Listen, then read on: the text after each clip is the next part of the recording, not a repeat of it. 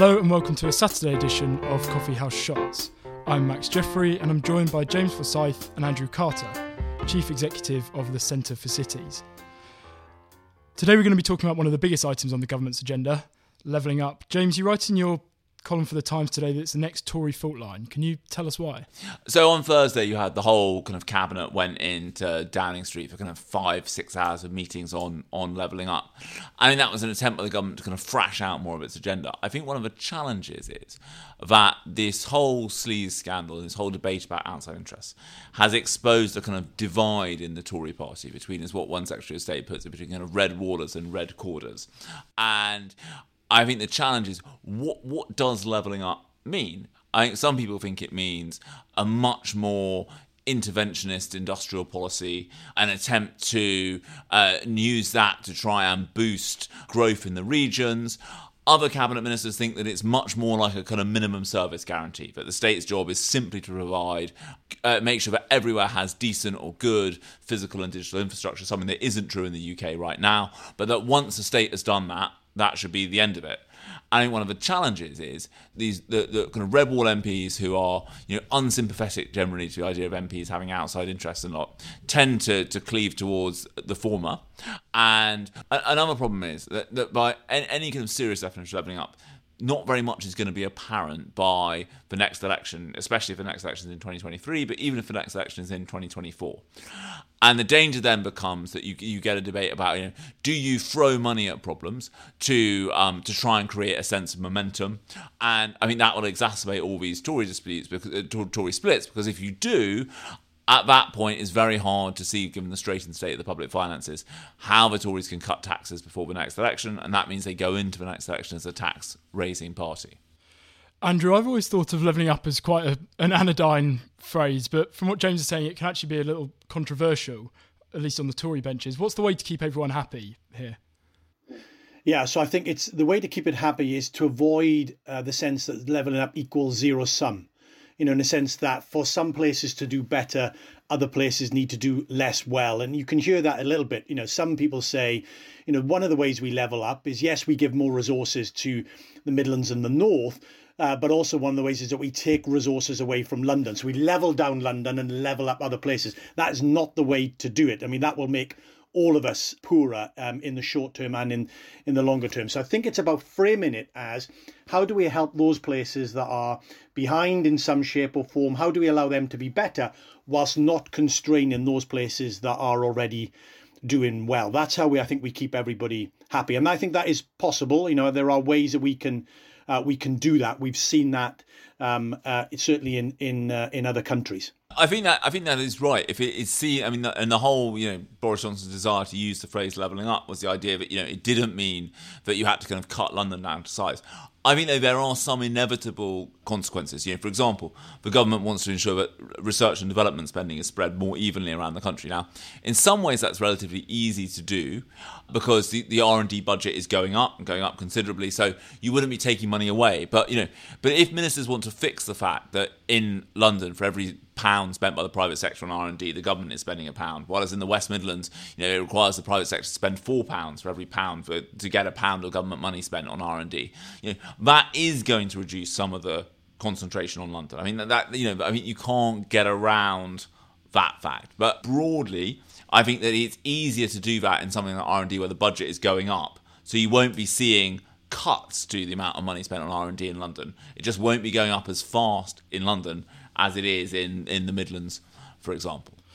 And when Boris Johnson first promised to level up the North, it, it seemed like it was a way to keep hold of red wall seats. But a lot of these things, changing research budgets, for instance, and changing the makeup of our cities and our towns, is going to take years for them to filter through. Are there, and the next election is going to be only a few years away.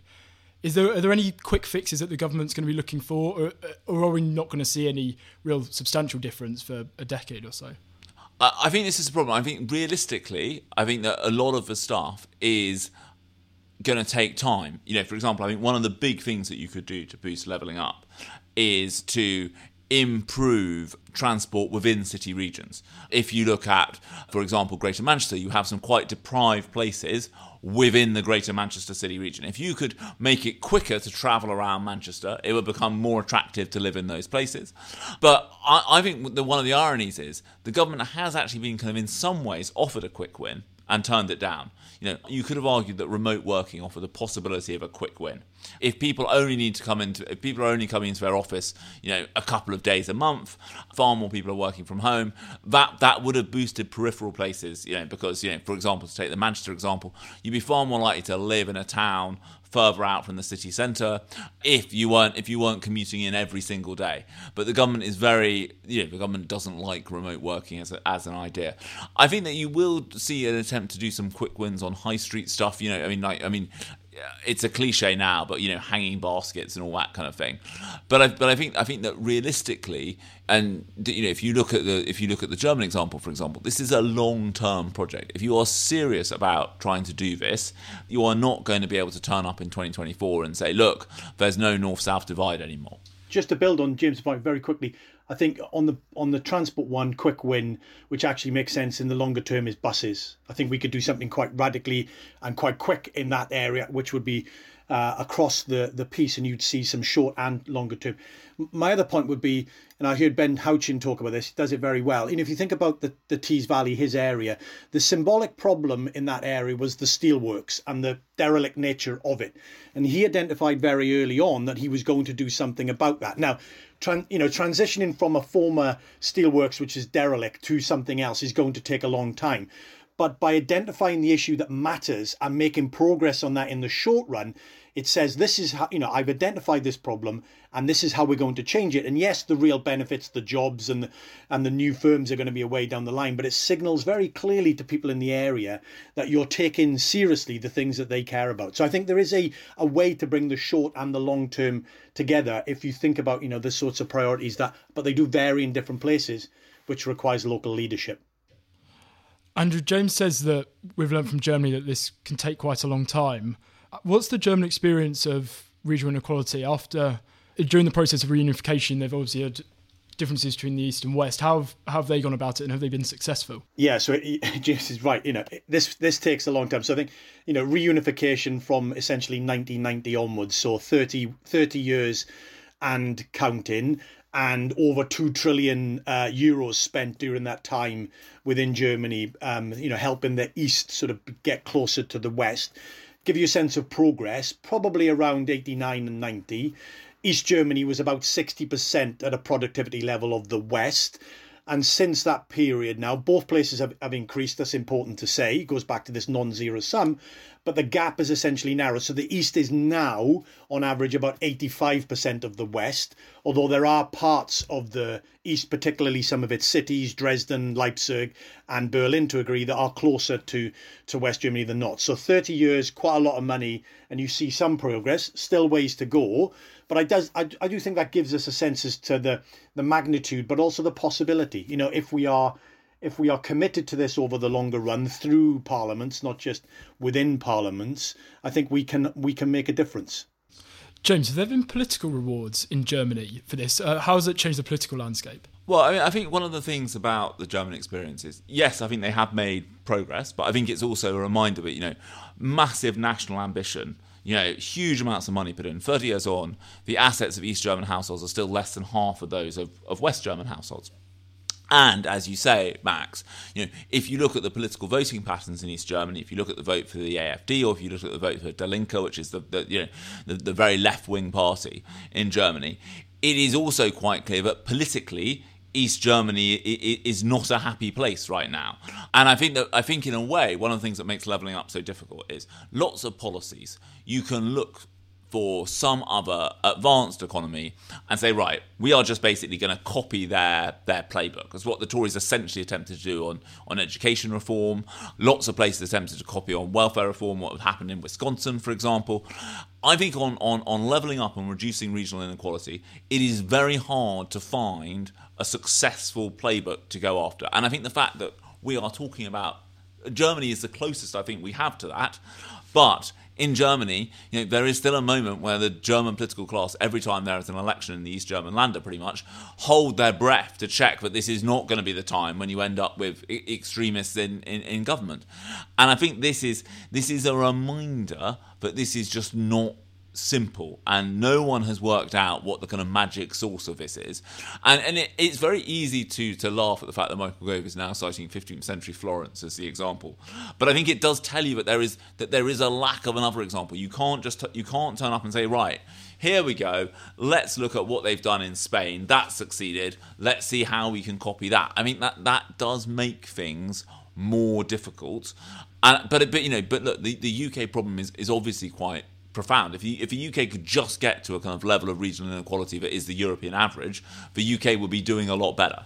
And James, you say that you mentioned that My, Michael Gove was citing fifteenth century Florence. Can you tell us a bit about that? So this is this idea of, of uh, the, uh, the Medici effect, essentially, that It, it, it's essentially an argument for clusters. That clusters mean that you get breakthroughs in innovation in one area leads unintentionally to a breakthrough in another area, and that becomes kind of self-reinforcing success. And the argument is that you know you get you get these clusters when you have high skills, you know, good housing, good infrastructure, you know, enjoyable social spaces. And I think the I think the thing that appeals to Michael Gove about this as as, a, as an idea is, you know, he's trying to do two things. Or the Levelling Up has always been trying to do two things. It's been trying to do an economic argument, but it's also been trying to do a kind of local pride argument. You know, that people want to feel that their that their neighbourhood is, is is looking good and looking better. And I think one of the big challenges actually that COVID poses is that I think that the proxy that lots of people use for their neighbourhood is their local high street. The high street was in trouble before COVID, but COVID, I think, has catalysed the decline of high street retail. I think, you know, we've basically had, you know, in a year, uh, you've had what would normally have taken a decade in terms of a shift to, to online shopping. And I think the high street is going to have to reinvent itself. I think politicians who think that you can maintain the high street as a kind of retail place really are kind of, you know, I know this is unfair on King Canute because I know he's trying to demonstrate the limits of his power, but they really, they really are, in the unfair version of the story, kind of King Canute trying to turn back the waves. Because I think that that isn't happening. The high street has got to become a very different kind of place.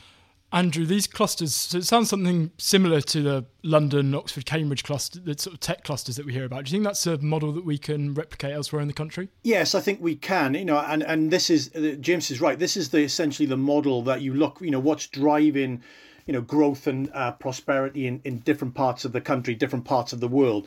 It is the coming together of related activities. I think one of the misunderstandings of clusters is that they think that places have to have lots of one thing. But actually what James is saying, and he's absolutely right, is that where you see real growth, real prosperity is having lots of different things that interrelate.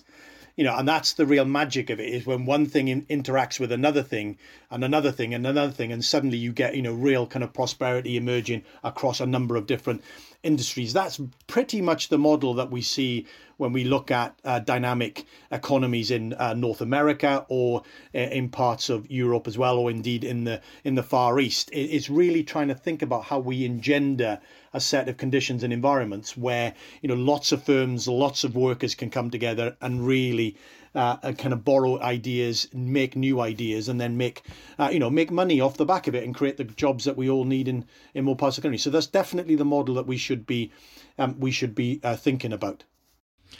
And James, how important is Levelling Up for the Conservative Party now? Dealing with COVID, if that's coming to a coming to an end, how important is it that they get this right? Well, I think it is one of the crucial things that will determine whether or not they have a majority after the next election. Uh, you know, if they cannot hold on, if those Red Wall seats just kind of revert back to type, if they basically say, we voted Tory because we wanted to get Brexit done and we thought that Jeremy Corbyn didn't understand us, and they just flip back to Labour, you know, we are into hung parliament territory, and the Tories are essentially uncoalitionable because you you can't see who their potential partners are. You know, the Lib Dems aren't going to go in with them again. Labour certainly aren't. The S N P aren't. And I think, you know, even after what happened in the last part, last time round, I think it's even doubtful whether the D U P would. So the Tories need to win outright, and it's very hard to see how they win outright without the red wall seats. And I think holding those red wall seats will at least require some sign that progress is coming. I don't think that means that those places need to have been levelled up in inverted commas, but I think they need to see that there is a kind of plan, and that is beginning to happen. And I think that what I think that is one of the really big challenges. I think one of the other bits of low-hanging fruit, I would say, is is more mayors, more devolution. If you look at the places in the U K that we are talking about, that are interesting and are exciting at the moment, one thing they nearly all have in common is having mayors. And I think that, you know, I think if you could have more mayors, more city region mayors, particularly if you, because if you, I mean, one of the arguments, uh, not to, to not to, to go down this rabbit hole, is people say, oh, you know, levelling up should be about towns, not cities. That forgets how many towns are essentially satellites of cities. If you can boost those cities outside of London, then you will basically you will have a hugely beneficial effect on lots of towns that are currently some of the most deprived. Andrew, it seems like regional Tory politicians are a lot more popular than national Tory politicians. Why do you think that is? People like Ben Houchen for, or Andy Street, for example. Well, I think in part it goes to what Jim started with, really. I mean, I think, you know, both Ben and Andy are seen in their localities as, you know, really advocating on behalf of those places. And they are trying to tackle the problems and the issues that whatever political persuasion you are, but if you're in those places, those are the issues that you want, you know, you want dealt with and grappled with. So there's a kind of connection that they have to their to their place and their population. And then, undoubtedly, you know, they've been successful. You know, Ben has been incredibly successful in, in tackling those issues, but also being a way to get into government to extract more uh, resources out of it. So in a sense, you know, the, he's bringing home, you know, some of the resources that, uh, you know, the people in his patch uh, want him to do it. So I think there's a real connection. And I agree with James that that is the way to go. I think there is a real appetite across the public when we poll them and others for more devolution, for strong leadership at the locality level that can really address the issues that people are concerned about, whether it's high streets or skills or, you know, terrible buses. And that the devolution is the mechanism by which a national government can actually address those issues, because it won't be able to do them themselves. Thank you, Andrew. Thank you, James. And thank you for listening.